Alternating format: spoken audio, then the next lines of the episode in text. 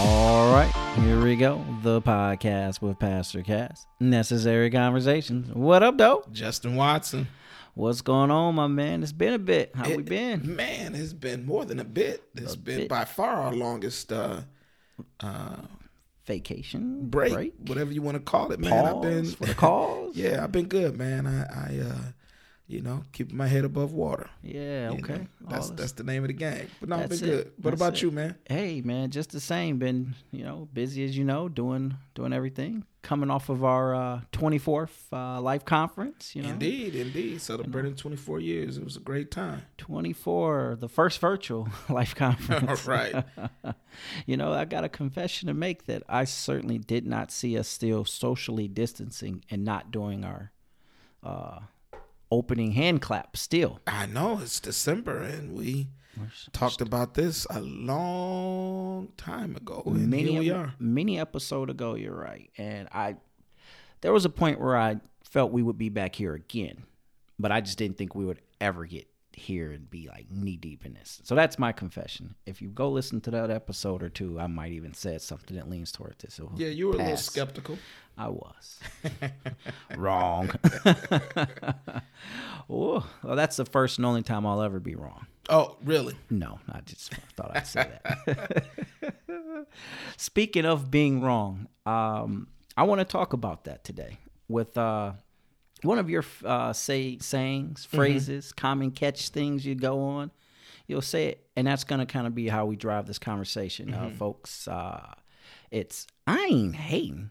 I'm just saying. That's one of those things I didn't notice I said it as much as I do until I started listening to this podcast, and I said, "Oh, I do." Yeah, Yeah, But yeah. it's gotta have your phrase, you know. We go, we might, we might brand that, you know. but at the very least, we're gonna make an episode and a good combo out of it. I promise. Um, so I, I want to talk about that, like how a common time, common will look at something and see it and be like, I want to, you know, somebody's doing their thing, and you don't want to hate, but you just can't let them walk by and like we like I'm not hating. I'm just saying your hair is blue. That's from a commercial. That's why I picked that. but like things like style, fashion, which we've had conversations on how it's very uh, subjective and different, Indeed. you know. But like for instance, I was at work at the airport and saw somebody with some gold shoes on, and I'm like I, I remember Michael Johnson had the gold cleats on. He was killing. But the way this dude wrote it out, it was like, uh, like what? Like, then you get into like a real great debate about like sports. I'm not hating. I'm just saying there are some guys I can't stand. I don't want to say they're not a good athlete and professional at what they do. We've seen great debatable topics like the bad boy Pistons Yeah, who we love. And if you come on this podcast, say anything bad about, we will bad boy you. Um, Kobe Bryant, who we've had a whole good conversation Yeah, to man. about, he's a very uh, love or hate type of yeah, guy. polarizing player. Polarizing figure, exactly. Mm-hmm. The modern figures would be somebody like a uh, James Harden or Kevin Mm-hmm. Durant. Um, ooh, did y'all catch that? Uh, man, I'm I'm a little nervous if I get the sense you're putting James Harden in even close to the same kind of category as Kobe Bryant. We're gonna have to have it out over that. Y'all see that, right? See the, what I mean? Like the like the feelings that James Harden can evoke off of people. Yet again, I'm not hating. I'm just saying, like you see a lot of times speaking just on that, watching him play basketball. I don't think anybody who really understands basketball would say he's not a good basketball player. Right. Like he shouldn't be in the NBA. However, how do you feel about James Harden's basketball game? I um not to use too strong a language, but I am by no means a fan Mm. of James Harden.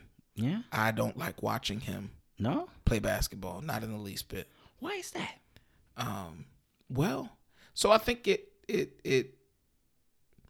I'm trying to I'm I'm, I'm trying to put it in a podcasty way and not just uh, The fellas at the the- barbershop yelling each other yelling way. at each other way. Um, I I cannot stand his approach Uh-huh. to the game of basketball and the way, in my estimation, he treats the game Okay. of of basketball. I I view James Harden, of course, as a as a talented athlete, mm-hmm. but his approach to the game gives me the impression that he's not trying to play the game of basketball. He's trying to play the rules of basketball, mm. where he's hi- hi- his his main goal is to see is to take advantage of the rules as opposed to try and play the game the best way.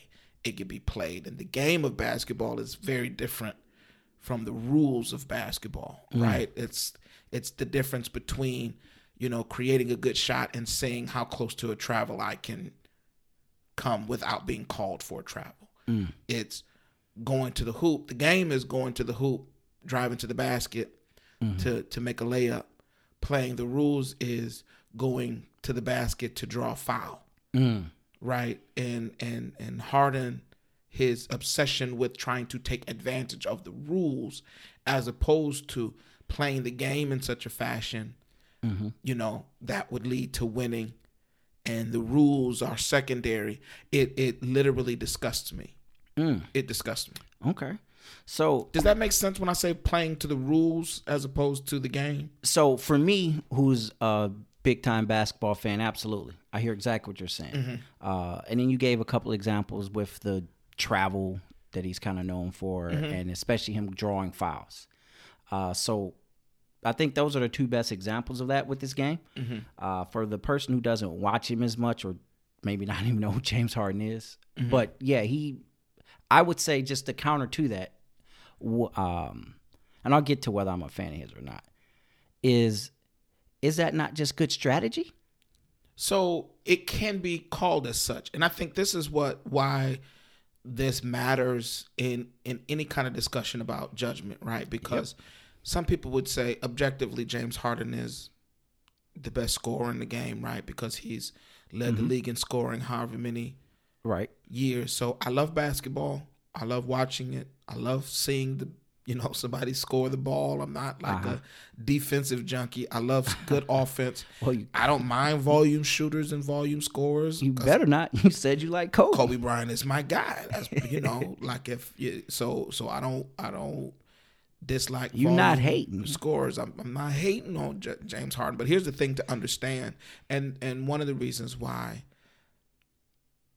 I don't. Well, one of the reasons why I know everybody doesn't see Harden the way that I do Mm-hmm. is because we have we all part of what makes up our judgments in the world. That's why you could see the gold shoes the person was wearing, and you mm-hmm. can't help but judge whether or not those look good to you or not Right. and you might think those are awful. Why would anybody want to come out of the house in gold shoes?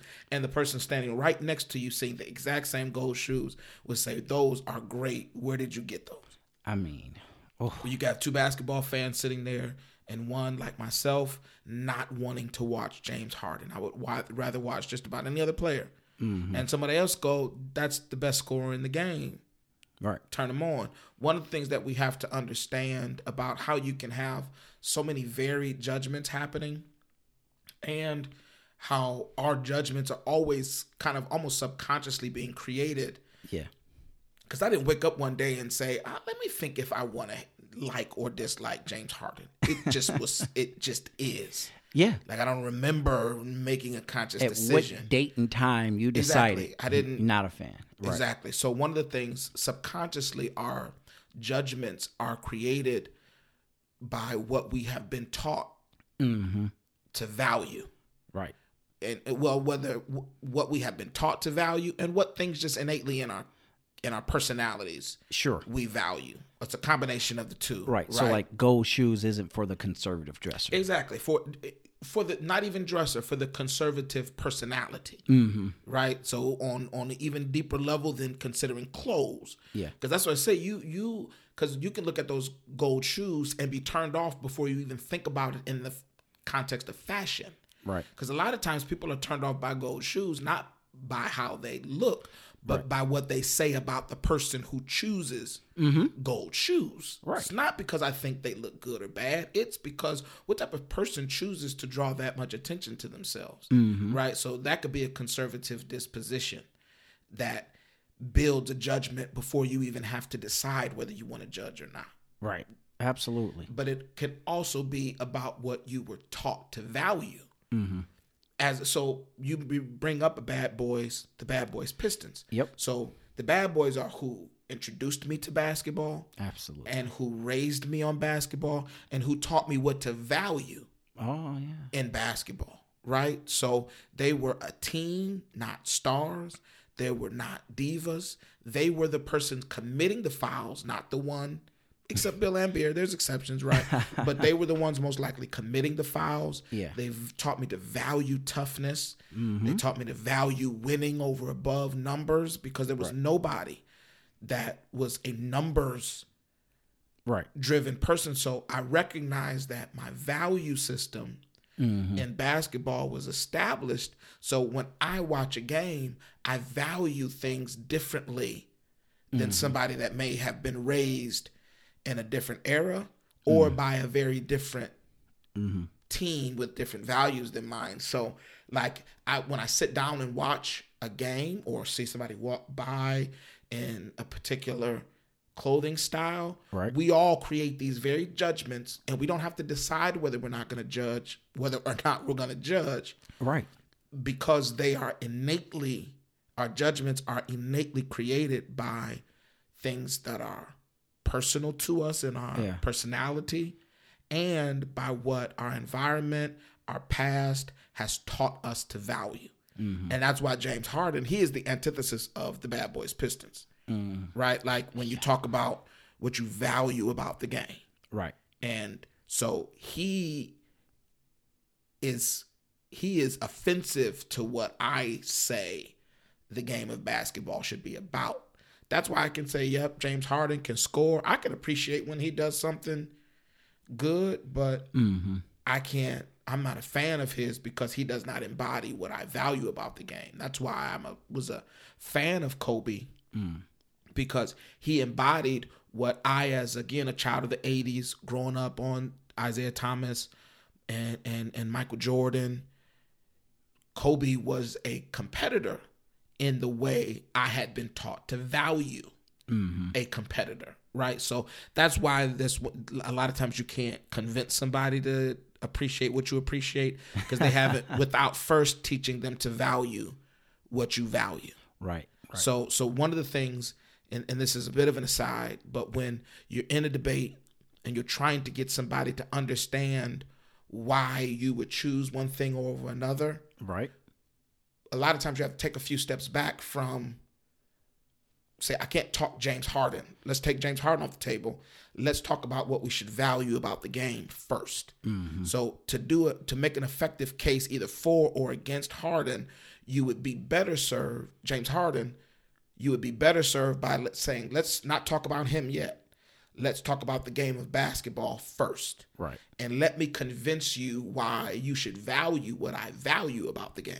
And if I can get you to be convinced of what I value, then I would have a much higher chance of getting you to see, well, this person is who embodies that or who Yeah. doesn't. So normally when you get somebody that agrees with your judgments, they value what you value Yeah. as well. Yeah, yeah. So that's uh, you. You said something I really liked. Um, I'm- I liked a lot of that, but something that really grabbed me when you talked about how we're not thinking about it. Like a lot of this is subconscious. Yes. Because like when I saw the guy with the gold shoes, before I could even think about anything else, Mm-hmm. I was trying to find an angle that I could like take a picture of without noticing it, so I could send it to some people and have a good laugh. It's that's how quick it happened.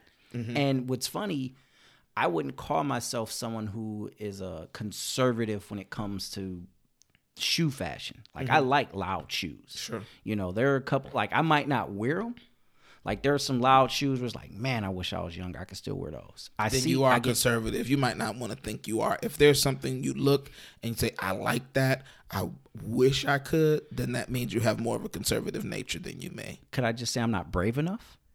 You have more of a conservative nature than you want to give yourself credit But for. those those shoes were trash. I mean, that guy.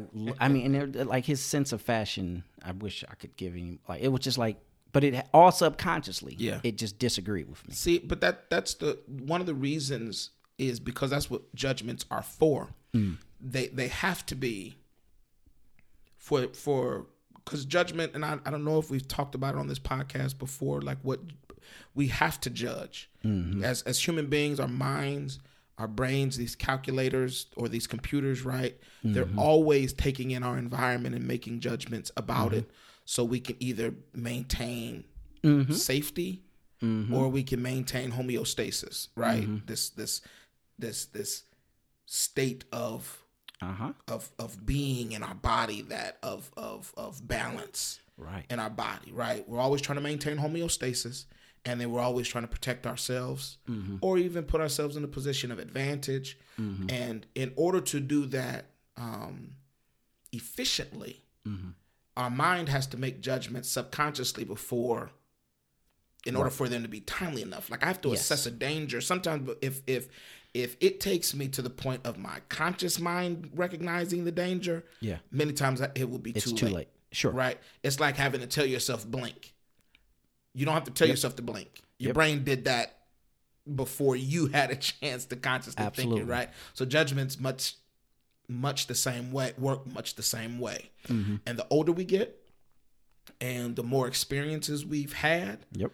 the quicker we are to create those subconscious judgments. Mm-hmm. That's why children react to danger very differently than adults do because Yeah. they've never seen it before. Right. And a part of our judging judging is we are predicting a lot of times. Yeah. We we make judgments on predictions. So you look dangerous and so we Right. will our body will tense Mm-hmm. because we're predicting danger. And the more you've seen, the more information and data you've taken in, the quicker you are to judge and the quicker the more data you have to make guesses and create scenarios, right? Um, and uh, so that's why a lot of judgments come to us before we even decide whether we want to judge Yeah. or not. and that's i mean that like leads perfectly into where we're ultimately working towards Mm-hmm. uh i know we talk a little bit off record but i try to hold some stuff back so i can throw a curve or two at you but i was like Sure. Mm-hmm. literally stealing my thunder um because like i wanted to define the actual word judging and judgment Mm-hmm. It is defined as the ability to make considered decisions or come to sensible conclusions Mm-hmm. Um, and also, while we're def- using definitions and defining words, I would like for you to define for our, our listeners homeostasis. Mm-hmm. Let's not just assume everyone heard that word and was like, "Oh yes, oh, state of homeostasis is." Yes. So I, I will define the word homeostasis, and I don't want us to. Uh, We won't relish on it, but I just, I uh, when you when you drop the word of the day or word of the uh, conversation, I love to sit there and relish on it because we can maybe one day someone will drop it in their vocabulary in their next conversation. yes. So in in in biology, so uh-huh. there's a, a few different places the word is used, but mm-hmm. I learned it in biology. Homeostasis is is like your steady internal physical state. So it's like when your body has reached equilibrium. Yes. So all of your the chemicals in your body, mm-hmm. all of your organs in your body, mm-hmm. everything is functioning at its proper Yes. state. So your our body is always working to achieve this balance. Right. So you're you know whether it's You don't want to be too hot, too no, cold. not too hot, not too cold, regulating our blood sugar and insulin levels and so many of mm-hmm. our body's chemical reactions are designed around Right. bringing us back to this homeos to this equilibrium. So that's the state your body is always seeking. And the judgment part is part of the neurological function to get us there. to get us there, right. So it's making a judgment on our our environment to determine how it will need to react to our environment. It's almost like if you walk in a room, you fill the room out. Like, should I tighten up? Should I loosen? He's got- absolutely. is it potential danger in here? Yeah. Is is it? You even alluded to it. Is it cold in here? Mm-hmm. Do I need to shiver? Right? Do I need to sweat? Because I'm trying to get us and keep us Yeah, at condition the body. homeostasis. Right. Right. So it's it that's it's it's it's a it's a biological term, but it's kind of a catch-all to am I at peace? Am I in a good place? Yeah. Am I where I should be? Yeah. As well. Yeah, right. So that's that's perfect because that goes into again what I want to really get into for you know this is a faith based podcast. We can't mm-hmm. beat up James Harden all day, although we could. I could. um, but for our non sports listeners, I want to give them a little something to take away, Pastor. Um, how to differentiate judging because we just discussed how important it is to be to judge things yes. um, but to not be judgmental. because oftentimes Christians, the world calls us, and even other Christians will call us judgmental. And um, for sake of uh, argument, I'm going to make the other side of being as judgmental because we discussed all the different things of being of judging, and uh, I just want to take this quote from I got from Psychology Today. Uh, Carolyn Simon, she's got a PhD, so she's must be smart. But Mm, who knows? but uh, as far as the detrimental side of being judgmental, crossing that proverbial line, uh, she says that being judgmental distorts our perception of other people, of ourselves, and what matters most in living a well lived human life. It feeds on and engenders a lack of sympathetic understanding of others. It is often linked with other related character flaws, hypocrisy, self righteousness, malice, insensitivity, and the enjoyment of destructive gossip. Mm-hmm. A lot of those phrases you hear about church people, right? Of course. So I really want to try to have us delineate that line of judging and judgmental and how we can protect ourselves without falling into maybe the danger of judge being judgmental. If in fact you actually agree that being judgmental is a bad thing. I do. Okay. I I didn't want to assume it. Yeah. so judging isn't mm-hmm. being judgmental. Mm-hmm. Is I like I think being judgmental in my in my mind just simply means you're a bad judge. Normally, when people are good, have good judgment, very seldom are they called judgmental. Mm-hmm. Even if they judge all the time, mm-hmm. if their judgments are generally rendered as good, reasonable, healthy judgments, seldom are people with good judgment referred to as judgmental. Mm. I think at the at, at the heart of being referred to as a judgmental person, it is having it is a combination of two things. And I can get into a little bit more depth as to how these things happen, but being a judgmental person, it, it takes two things. Mm-hmm. It takes volume and inaccuracy. So you have to have a lot of opinions, a lot of judgments, mm-hmm. and then that's the volume, and then they have to generally be bad judgments. Either one of them, either one of those things by themselves does not make for a judgmental person. So you can be a poor judge, Uh-huh. but if you don't do it often, or you don't express it often, Mm-hmm. no problem. Or you can have opinions. Mm-hmm. You can judge often. But if generally your judgments are accurate, sound, and reasonable, then you may be called opinionated, but that's different than judgmental, right? Yeah. So normally both of those things have to be present to put somebody in the category of being judgmental is that they have a volume, they're quick to pronounce Mm-hmm. an opinion or a judgment, but also, and this is what I think is people miss in the discussion around judgmental. Like they they just want to say it happened. They they it's the volume, it's the frequency that makes somebody judgmental. But no, I think it is the accuracy that also qualifies somebody as judgmental. And I think that's when you cross the line in being a judgment into a judgmental person Yeah. is when you are quick to offer an opinion or a judgment, but then also you're pretty inaccurate Okay. with your judgment. So, from the uh, biblical and spiritual standpoint, someone outside looking in would say that all of your judgments are inaccurate because of they're biblically based. Yeah. And if they disagree with their Bible, then you are in fact judgmental. So that's the this is the thing about it. That's a great that's a great potentially a great point. But most of the people that um that vehemently disagree with people having biblical opinions are poor judges themselves. Okay. So so cuz one of the keys to having good judgment is not necessarily agreement. Right. Okay. It is genuinely seeking understanding. Okay. see and again i don't want to take the conversation too far off the the rails but when i say i have good judgment or it's a reasonable judgment it's not coming down on the side of saying mm-hmm. i agree with you Right. Okay. it's people generally feel like your judgments are true and accurate if you've done a good job of genuinely understanding them.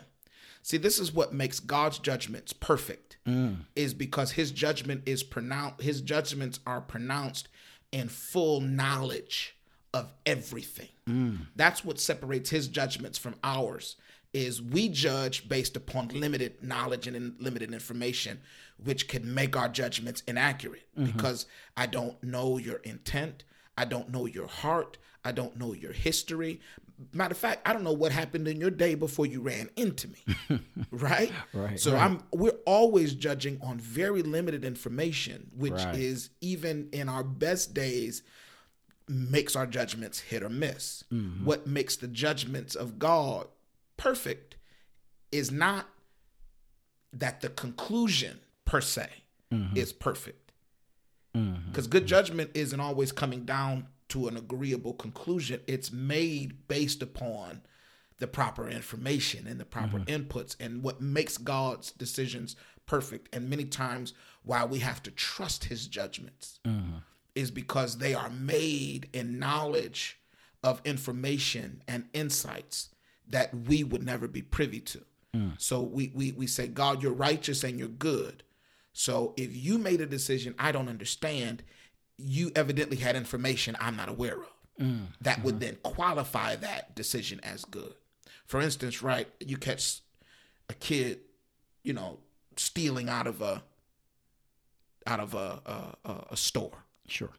Now, we can all agree stealing is wrong, right?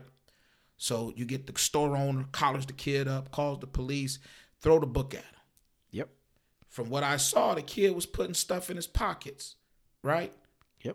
We call a timeout and we find out the little boy's mom, you know, got arrested and taken away, and he's been left at home with his three younger siblings with mm-hmm. no money and no food. And that's why he came to the store. Now, it doesn't make stealing, it, it's not saying mm-hmm. I'm going to all of a sudden say stealing is okay. Right. But what I decide to do and how we decide to respond Right. in light of that information is what would make our judgment reasonable. Mm-hmm. It's not saying we would all of a sudden say stealing is okay. It's you can't make a sound judgment without all of the information. Yeah. And normally, so to circle back to even the judgmental piece, normally what I find with people who are judgmental is they are quick to pronounce a judgment, but slow to try to understand. Okay. So one of the things that makes for a judgmental person is, and what makes them a poor judge, Yeah. is they are generally pretty incurious people. Okay. They don't ask questions. They see and they pronounce judgment. Right. Right. Right. They hear and they declare a thing. They they say it's right or wrong, it's good or bad, it's too long, it's too short, based upon their initial instruct in, uh-huh. in interaction. That's why they have a high volume of opinions because they are quick to give it. They don't need a lot of information. They don't ask a lot of questions. So I can give an opinion. That's ugly. That's too much. That's too red. That's too bright. That's too expensive. That's too cheap. And I, but when people who are measured in their judgment, I don't have a whole lot of them because before I get to one, I have to understand 1st I got some questions I got to ask. Uh huh. I need to to to to I, I need to be open to understanding first. So I can't get to a million opinions yet because I got to do too much work to form this first one. Mm-hmm, mm-hmm. And by the time I've done the job of genuinely understanding what's in front of me, mm-hmm. and we've come to this many times on this podcast. And when I'm not just in a debating spirit, because I, I love the debate, when I'm genuinely trying to be understood, nine times out of 10, if we can have a, a, uh, a calm enough, reasonable enough discussion, right? Where we don't have to degrade to name calling and insults. Normally, with reasonable people, if we can understand each other enough, we can say, I don't necessarily agree, but I see where you're coming from. Mm-hmm. Mm-hmm. I'm not saying I'm, a, you know, because because if I make the case about James Harden and how I feel about him Yes. and the basketball I was raised to value, Right. I, most reasonable people would say, I can see that. Now, I don't agree. I think you should appreciate a brother that can hit a step back three pointer from near half court. Like, how can you not, you know, that should be like they can, Right. but they can understand the reasonableness Uh huh. of why I feel the way that I do. And I wouldn't call that person a bad judge just because they didn't agree with me. Now, how do you say and reason with that person who put flipped the other side of the coin? So they came to understand your point. Of, We know why you're a James Harden non fan. How do you understand the James Harden fan? I have to genuinely try, and as I said, it always it's about taking the step away from the object or the person and getting to understand the things that come before it. Okay. So it's about me. Like I, I need to understand what you value about the game. Period. Right. Okay. Before, I- what are you watching for? Mm-hmm. What are you? What are you? What are you being entertained by mm-hmm. first? Because that is actually what matters more than a pronouncement on one player. Mm-hmm. Is what actually motivates you and what you value. And and this is a little bit of an aside. I want to make sure everybody understands to ensure that they have good judgment, that they don't fall into the mm-hmm. trap of being the judgmental person Yeah. and that it is we have to condition ourselves and we have to be proactive about ensuring that we are good judges mm-hmm. by what type of information and stimulus we allow in. Okay. So so because so much of that we talked about earlier, Yep. because so much about our judgment happens subconsciously Mm-hmm. and it's based upon information we've previously taken in. Mm-hmm. Mm-hmm. the information we take in is so important because it doesn't just matter in the moment you're taking it in. It's going to matter in the future when you have much less control over it because it's going to be a part of your subconscious that's going to cause you to judge or mm-hmm. misjudge a person mm-hmm. because of a, a, a gossip conversation you indulged in that mm-hmm. put a subconscious idea about a specific person? Yeah. or if you're in racist conversations and it puts information in your subconscious about black people. Now, you're not going to be intending to be racist, but you will have allowed that information in, and your brain is going to use it to make judgments before you have an opportunity to go, hey, that's racist. Your mind will already have clutched its purse, Yeah. locked its doors, or chosen another candidate before Yeah. your mind had a chance. So that's why when the Bible talks about guarding our hearts with all diligence, because out of it flow the issues of life. That's one of the layers to that mm. is we we make judgments about the world around us. You might miss a blessing. You might miss, you know, a good thing God is sending into your life mm. because you've previous to that crossroad allowed harmful, damaging, or inaccurate mm. information in and and and it I promise my listeners those things come back to bite us when we least suspect it because now that information gets used by our spirit by our minds and by our hearts before we even have a chance to manage it how quickly those judgments come Yeah. and how much they are motivated by things you can't quite put your finger on Yeah. that's how you know it's about what you've allowed in. Okay. So um, I like that because I want to kind of go off on a little bit of a rabbit trail with Sure. that. Um, protecting one's heart and their eyes and Mm-hmm. like these things. Like, how do you constantly do that in this information era Yeah. in? If I pull my cell phone out right now, the entire world is in my hands. Yes. And I just swipe through, and I mean, just data upon data. Absolutely. Especially for our, our younger listeners who are more engaged and were raised on social media. Yes, yes, yes, yes. So one of the one of the the the the benefits. So everything like so every every there's two sides to every coin. So right the the uh, younger people now will never know what it's like to have a set of encyclopedias in your house. The and- Britannica right? The. Britannica, whatever it may be, and that be the source of your information Right. in your house. You had dictionaries Yep. and a set of encyclopedias. And usually one letter was missing. And somebody, and I grew up in a big family, so Yeah. And I, and I remember our set of encyclopedias. It was MNO, I think, was one book. Yeah. So if somebody had the MNO, they're killing your book report. Killing it. Where is the P? You know, somebody had it; it was gone. So I'm doing a, you know, Yes, I'm doing a book report on Paris, and somebody has the P, and it's gone. But here's, but now you, if you want to do a book report on Paris, like you have all the information in the world accessible to you. But one of the benefits we had is that set of encyclopedias was a vetted resource, mm-hmm. a trusted resource. So one of the at one of the advice pieces of advice I have for our listeners, and it's one that I take very seriously for myself, mm-hmm. is yes, the information is so easily accessible to us. That means the hard work. So the work quality always comes from work. It's just about where the work is applied. Hmm.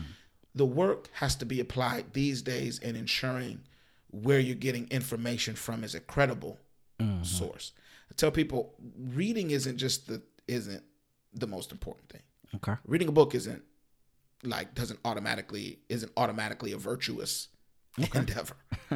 it's ensuring that you're reading the right books. I was just having a conversation in in a group chat with the fellas, and mm-hmm. something about a book somebody was reading came up, and I couldn't help but say, you know, laugh about some of the books people Yeah. read and like they'll even like put them on social media like read you know feed the mind and i'll think to myself that's a trash book you'd be better off watching tv than reading a bad book Right.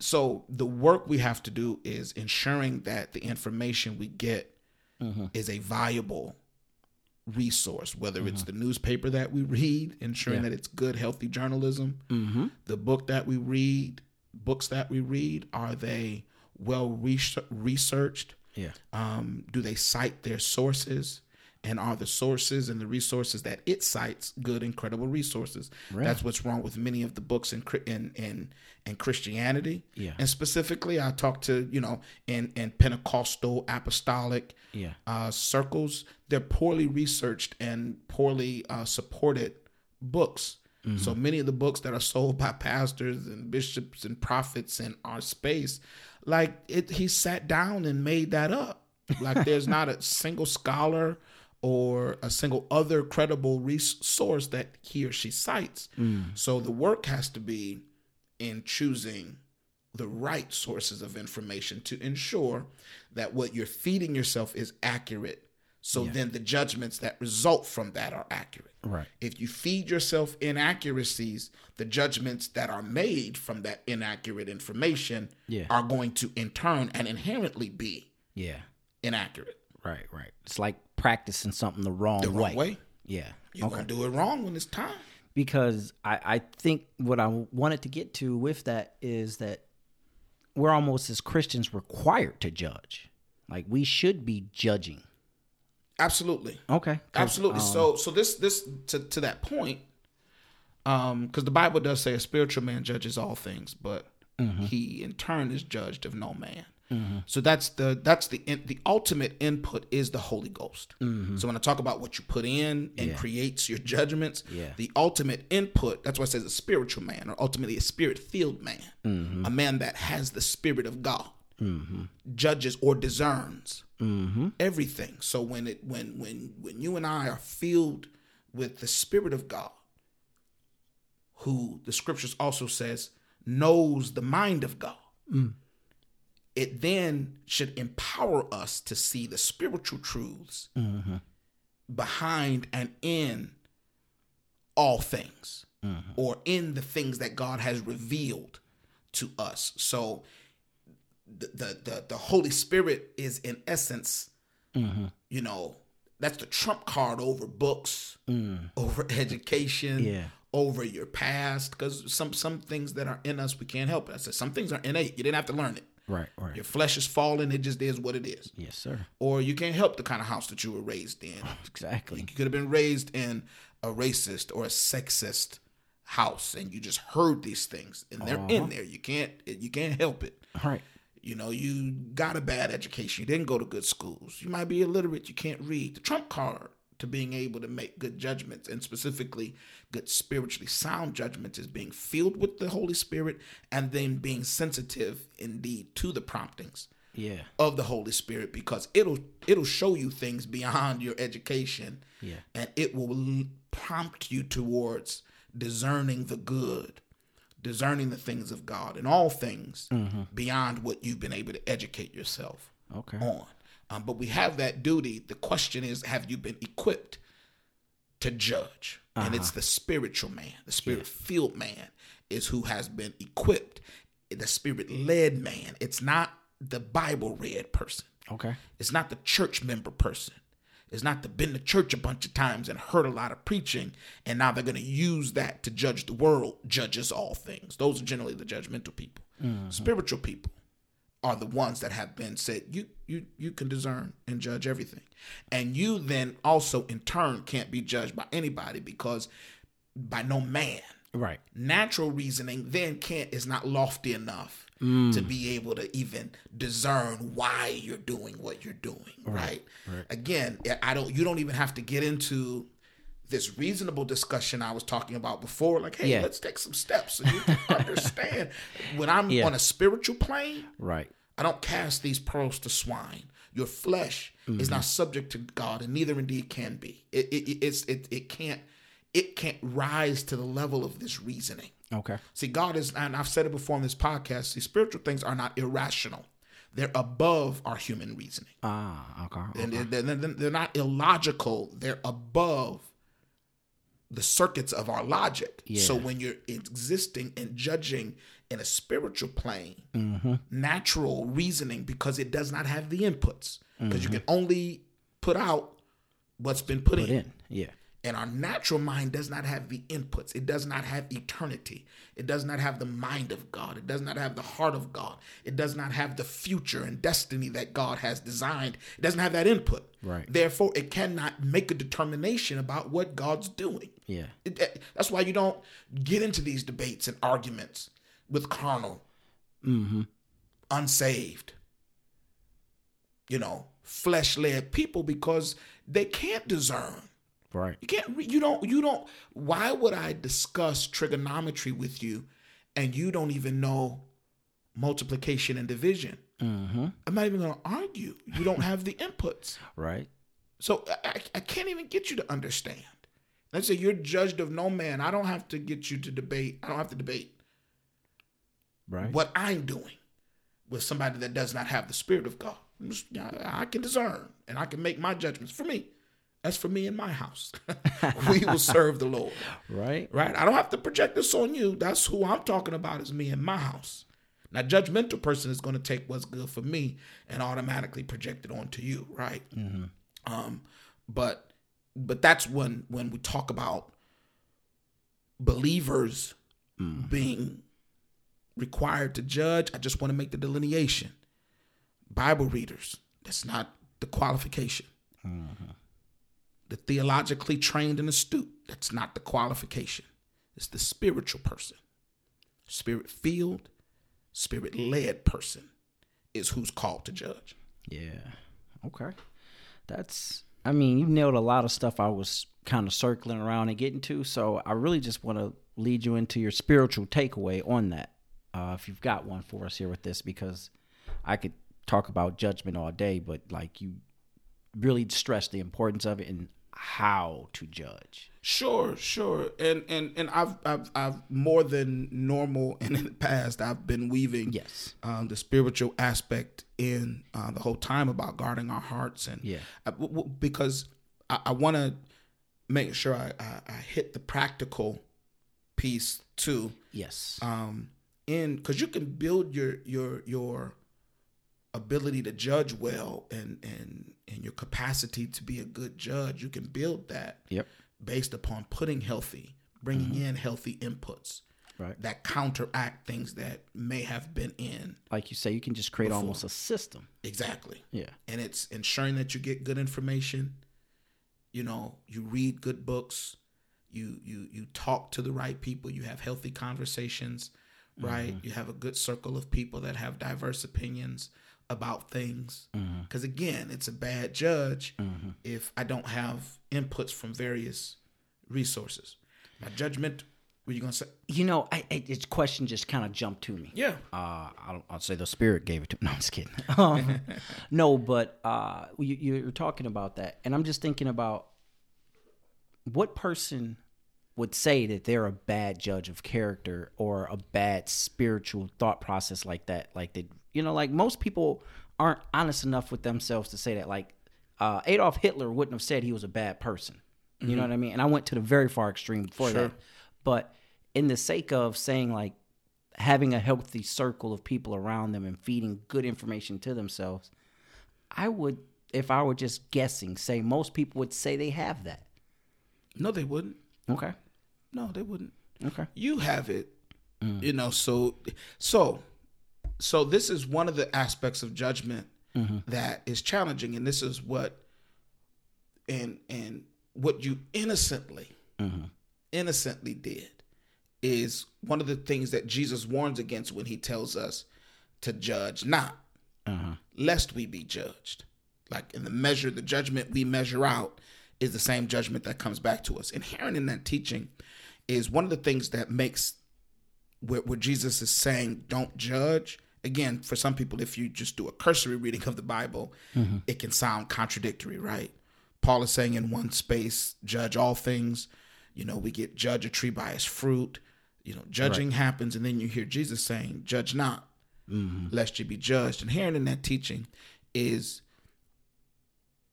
that what you measure out gets measured back to you. Inherent in that teaching is it's the it's the the lens that we use to judge. And remember what I was talking about just a few minutes ago, right? Is our imperfect knowledge of Yes. the rest of the world. So normally what we do to fill in where we don't have knowledge, what do we use? Our yeah. our own mm-hmm. paradigm.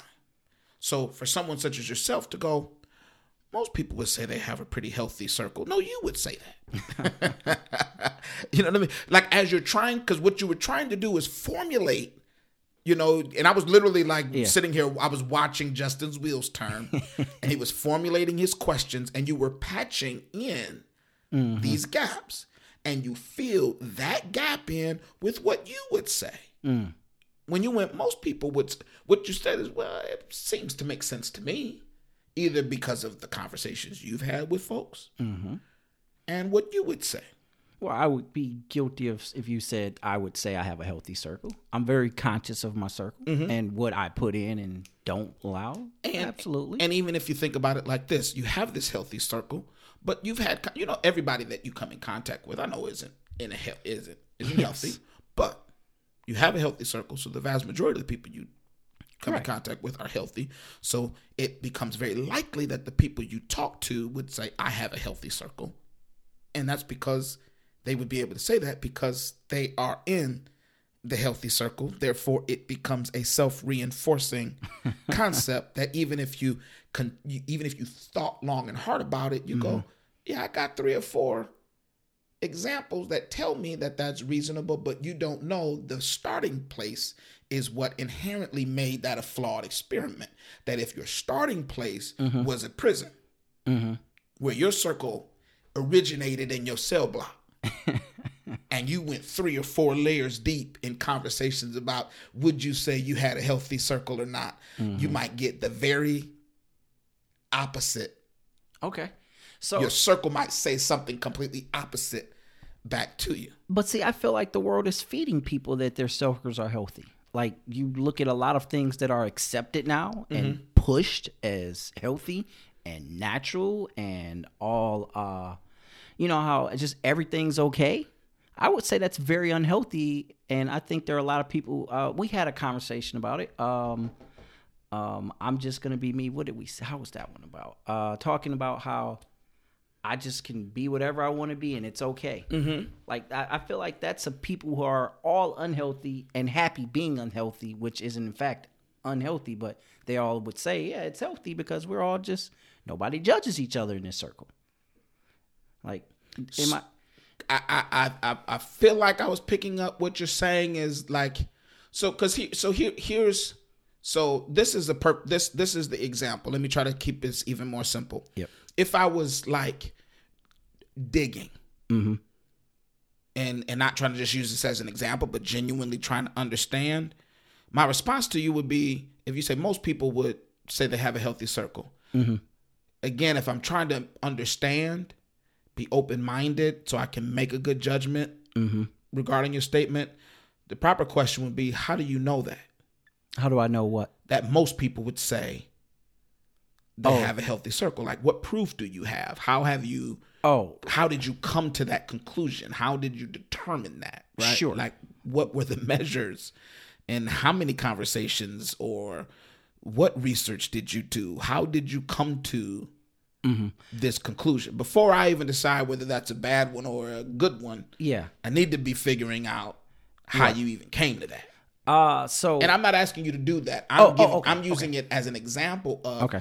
Here's how, here's the when I say judgmental pre- people are genuine generally they're not curious. mm-hmm, mm-hmm, Where people that have good judgment, one of the pillars of good judgment mm-hmm, is being curious, mm-hmm. seeking to understand, wanting to know why. Generally, people with good judgment, before they pronounce agreement, disagreement, Yeah. good or bad, are going to stop and ask questions. So before I even disagree with you or agree Yeah. with you, Justin, how, how do you know that? Cause, Yeah. Because it would be foolish of me to agree or disagree if I don't know how you know Okay. what you just said. Now, I personally Mm-hmm. could disagree with the fact that everybody would say they have a Yeah. good circle, but it would be foolish of me to go, "That's wrong," without saying, "Well, how do you know that?" Because you might there might be some I'm- right. psychology today study, you know, out there that is a great peer researched Mm-hmm. experiment that makes that a very sound Mm-hmm. principle you just stated, right? Right. So that curiosity, because it does two things. Mm-hmm. It helps me genuinely understand what you're trying to say better, Mm-hmm. but then it also vets out the validity of the information, so I can make a judgment on a, on good or bad Mm-hmm. information. If you're gonna be a person that has good sound judgment, you have to be curious. Yeah. Like you really gotta want to know. Specifically, you gotta want to know more than what's already in your head. Sure. This is why smart people tend to be some of the worst judges. Like have have the worst judgment Right. Right. is because well, that might be a little bit of an overstatement. But I've seen a lot of smart people, Intellectual. intellectually smart, be poor judges because people that have been told they're smart Mm-hmm. sometimes are very incurious. So they are smart, but they Mm-hmm. haven't like smart just means you got a big bucket. Right. It doesn't necessarily mean anything is in it Sure. or that good stuff is in it. Right. Or you may have stopped putting stuff in it 20 years ago when you graduated high school. So now you and your big brain are using all those A's from 1998. and it's 2020 and I'm 40 now. I'm not 18. So and because I'm smart, I can I, I you, you trust what just comes out of you Mm-hmm. without having done the work of having put good stuff in you Mm-hmm. and and and and that's why they tell you in raising kids in some literature they say calling your kids smart is not a good compliment Hmm. They say it's not a it's not a good compliment you're so smart even if you might think their kid is smart and even if it might be true it's not a good compliment because number one it's not something that they controlled it's like complimenting me for something i didn't have anything to do with like i can't really internalize that and own that Yeah. compliment really well. That's one thing. But the other thing is it also doesn't promote behaviors that lead to mm. success. Smart just is, and it doesn't necessarily mean you're going to be successful. So you want to compliment the things that promote behaviors. You want them to continue. So it's you're a hard worker, Right. Right. you're diligent, or you're kind, you're compassionate Yeah. right like that's what i want to compliment about you you you you you like to read and you're a good reader right because i want to promote compliment the behaviors i want to promote that lead to the outcomes i want an mm-hmm. innate characteristic like smart what does that compel them to do what behavior does that tell them to keep doing and unfortunately Yeah. it actually tells them to stand still in a lot of instances. But smart is a compliment we love to pay, Mm-hmm. specifically to our children. Oh yeah. You're so smart. Hey, mama, come look at him. Him so smart. Because we, love a smart kid. Yeah. Until they turn smart aleck. But that's a whole other boy. I don't know how many you got in your household, brother. boy. How many kids I got? Yeah, I say. You know? But so so I'm I'm way down a rabbit trail here, but that's Yes. that smart a lot of times paralyzes. It says where you are because I can't do anything to be more smart per se. Mm-hmm. Smart just is. So then that becomes the trait they use, and smart doesn't make a good judge. right. Educated, informed, compassionate, open minded, fair minded Yeah. is what makes for good judgment. So mm-hmm. again, taking this back Mhm. a little mm-hmm, bit mm-hmm. towards, I, I think as believers, Yeah. it would behoove us to do the work of being good judges Yeah. and being spirit filled, spirit led is number one. But it's also being good listeners and, and intent on learning. Yeah. We have to be very curious. We have to be. Like that's that that has to be a characteristic of us. Yeah. That I really want to understand. Yeah. You know, like I, before I tell you whether I think what you did is wrong or disgusting, you know, because we're good at that because we know Mm-hmm. Yeah. what sin is and what sin isn't. Yep. But what we're not good at is knowing who the person is, what brought them to the point that they are. Yeah. And if we are going to be good judges again and, and try to represent God in the earth, again, I told you earlier, that's what makes God's judgments perfect is his level of knowledge and understanding. Will we ever have as much of his? Not until we get to eternity and what he decides to do with us there. But here, Yeah. to be like him is to go in the direction of him. And that is in seeking to understand and to know more. Here's a key as well and i've have this is one i've had to learn Okay. is to know the difference when you're making your judgment um, between fact and press and preference Mm. know the difference between what is a fact and what is a preference both are important Sure. but you can't mix the two you can't treat your preference as a matter of fact in a judgment Okay. i'm not saying remove preference Mm-hmm. Is I just got to know what's a matter of fact and what's a matter of preference, Sure. right? And and many of us in the heat of the moment, in our passions, or just because we haven't parsed through our judgments well, mm-hmm. we confuse facts with things we just prefer. Absolutely. And if we can make that delineation, our judgments will they might not change, but they will definitely become more reasonable and they will definitely become more palatable to the people that are listening Mm. Okay. because that's one of the things that really turns the world off Right.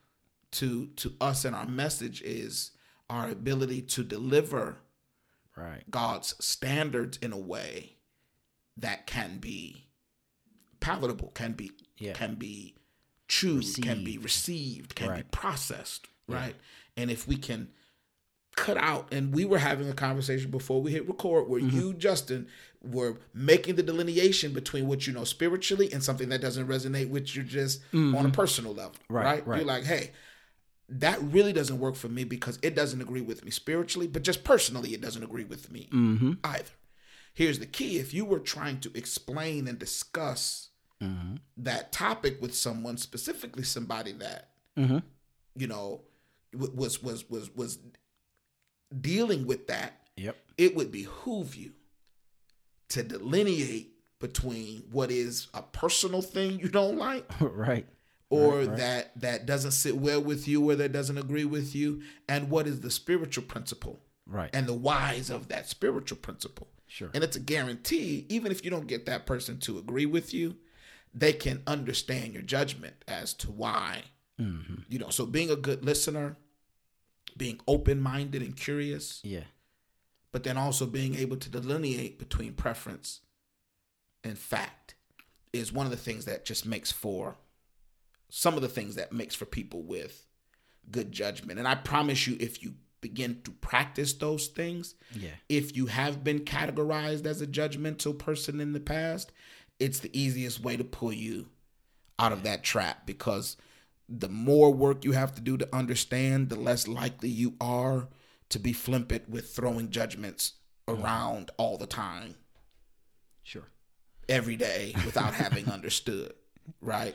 and your judgments will like more likely be uh, accurate. Received and accurate. Yeah. Okay. Well, that was uh, uh awesome comeback to the uh, furlough we've been on. yeah, furlough. Let's call it the great furlough. right? Uh, but I just want to have a little bit of uh, more fun with another off topic, as we like to call it, uh, staying in the sports realm. Um, but just because, again, this is your, this is going to be one for you. Uh, did you end up catching the Spence Garcia fight? I did. I Okay. did. I did. Uh, you know, just for everybody who's not the biggest boxing fan, uh, you know, we had a big time fight between Errol Spence and Danny Garcia.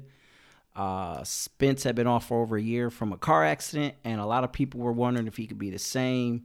Danny Garcia, by a lot of boxing experts' mind, will be in the Hall of Fame one day. A little bit older than uh, Spence, but what'd you think of the fight? I thought it was a uh, a great comeback fight for Errol Spence. Yeah. Uh, it it played out very much the way I thought it would. Okay. I mean, the way I figured it would if both are 100% healthy. I think uh-huh. that's what made it intriguing is Yeah. we didn't know what Errol Spence was going to look like Exactly. coming out of that horrific accident. Like I Right. seen the footage of that. Have you seen the footage of his? haven't. act? I've it's just heard. insane. It's insane. It's like there's no way anybody walked away from that live, li- yeah. alive, let alone a short time later yeah, boxing professionally. It's crazy. It's mm. madness. So that was what was intriguing about it is was to mm. me less about win or lose, but more about what Spence looked like because mm-hmm. I think uh, I wanted him to look good because I like him as a boxer, but I think him and Bud Crawford as a fight is like that's musty. That would be the next note here. Like, so are we getting Spence and did like like you see they had a little dust up, right? Yeah. Yeah. Okay, yeah, so, yeah. like, that I don't was- think we'll get it right away. I Yeah. think they're gonna let it marinate a little while longer because of their and and part of it is for good reason Mm-hmm. because um you know anticipation does build demand and they they got to make their money uh, so Mm-hmm. I wouldn't be mad if they both so two reasons number one anticipation does Yeah. breed a certain amount of demand. So if we wait a year or so, we'll all be watering at the mouth, Yep. and I think the numbers would be even bigger. But um, here's I I want one of them to fight Manny Pacquiao. Okay. Now it's not because I think Manny Pacquiao is. I think both of them would beat Manny Pacquiao right now, Right. Right. and potentially even badly. Oh, okay.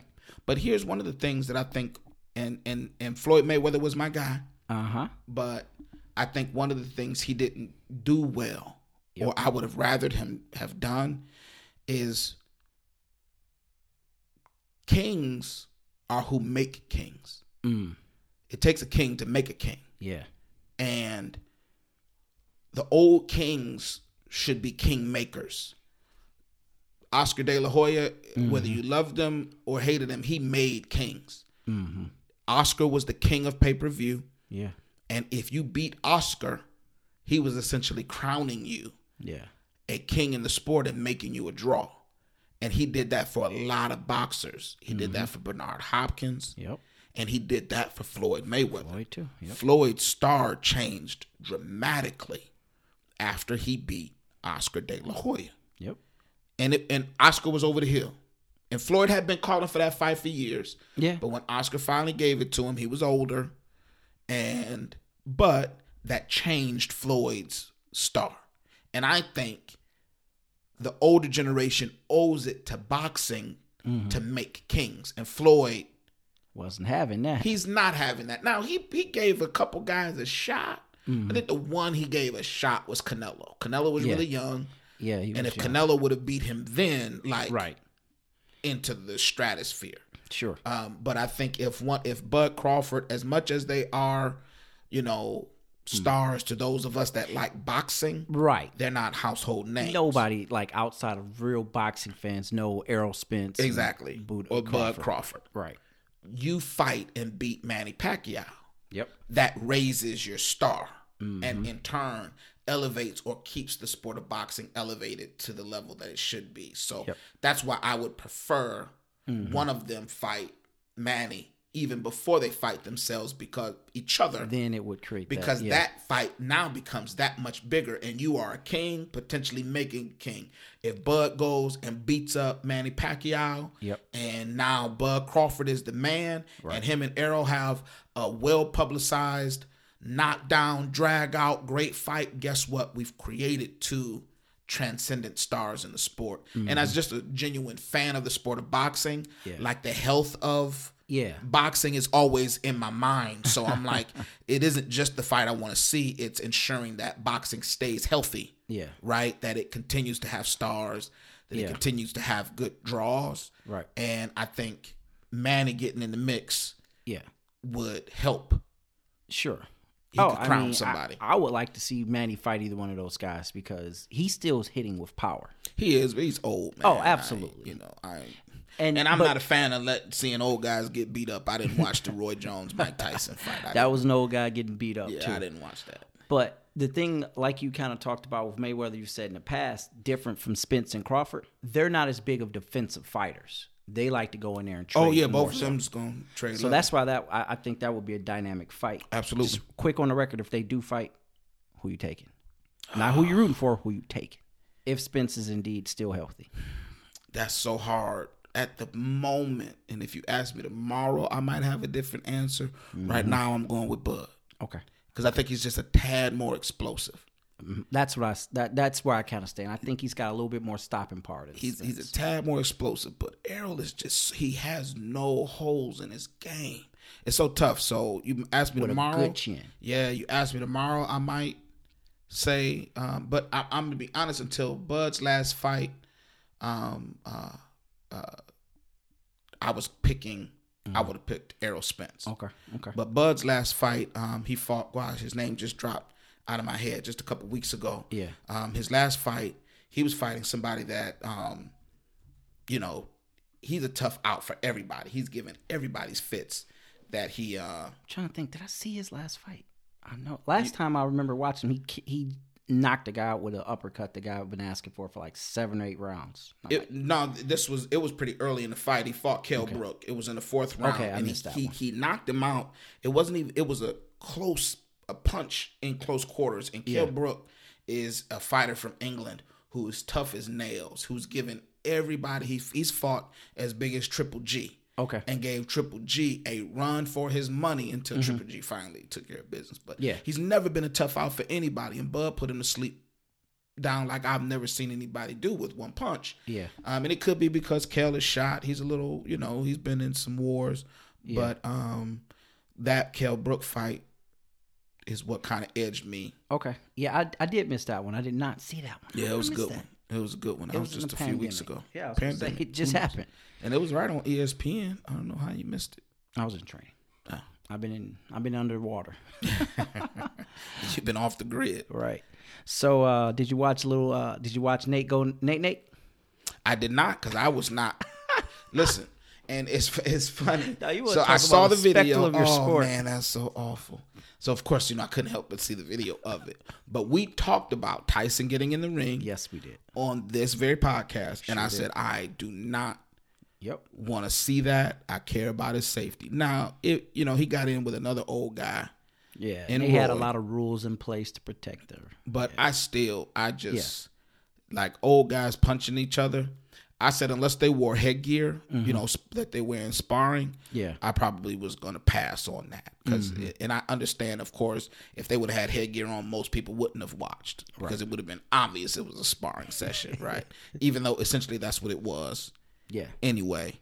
But like, I just can't debase myself in the name of entertainment Yeah. to watch two fifty something year old guys try to punch each other in the head. I'm like, that's just not. So I didn't watch any of that whole night. I didn't. But I saw Nate go, Nate, Nate, Lord have mercy. I mean, the internet had its day. They let that man have it. Oh man, it was it was sad because us is you know that's always the thing is if you're not a boxing fan, you don't understand like the difference in being an athlete and hmm. being a fighter. Being a fighter, two different things, man. Nate found out. And he found out because you're not going to get a better athlete than Nate Robinson. Nope, not at all. And he had a plan, but like in the words of the Mike Tyson, Everybody's has got a plan. till they get punched in the face. Next thing you know, my man looked like he just was asking Listen, to get if knocked out. anybody listening to this has not seen it yet, I highly encourage you. I think it's impossible.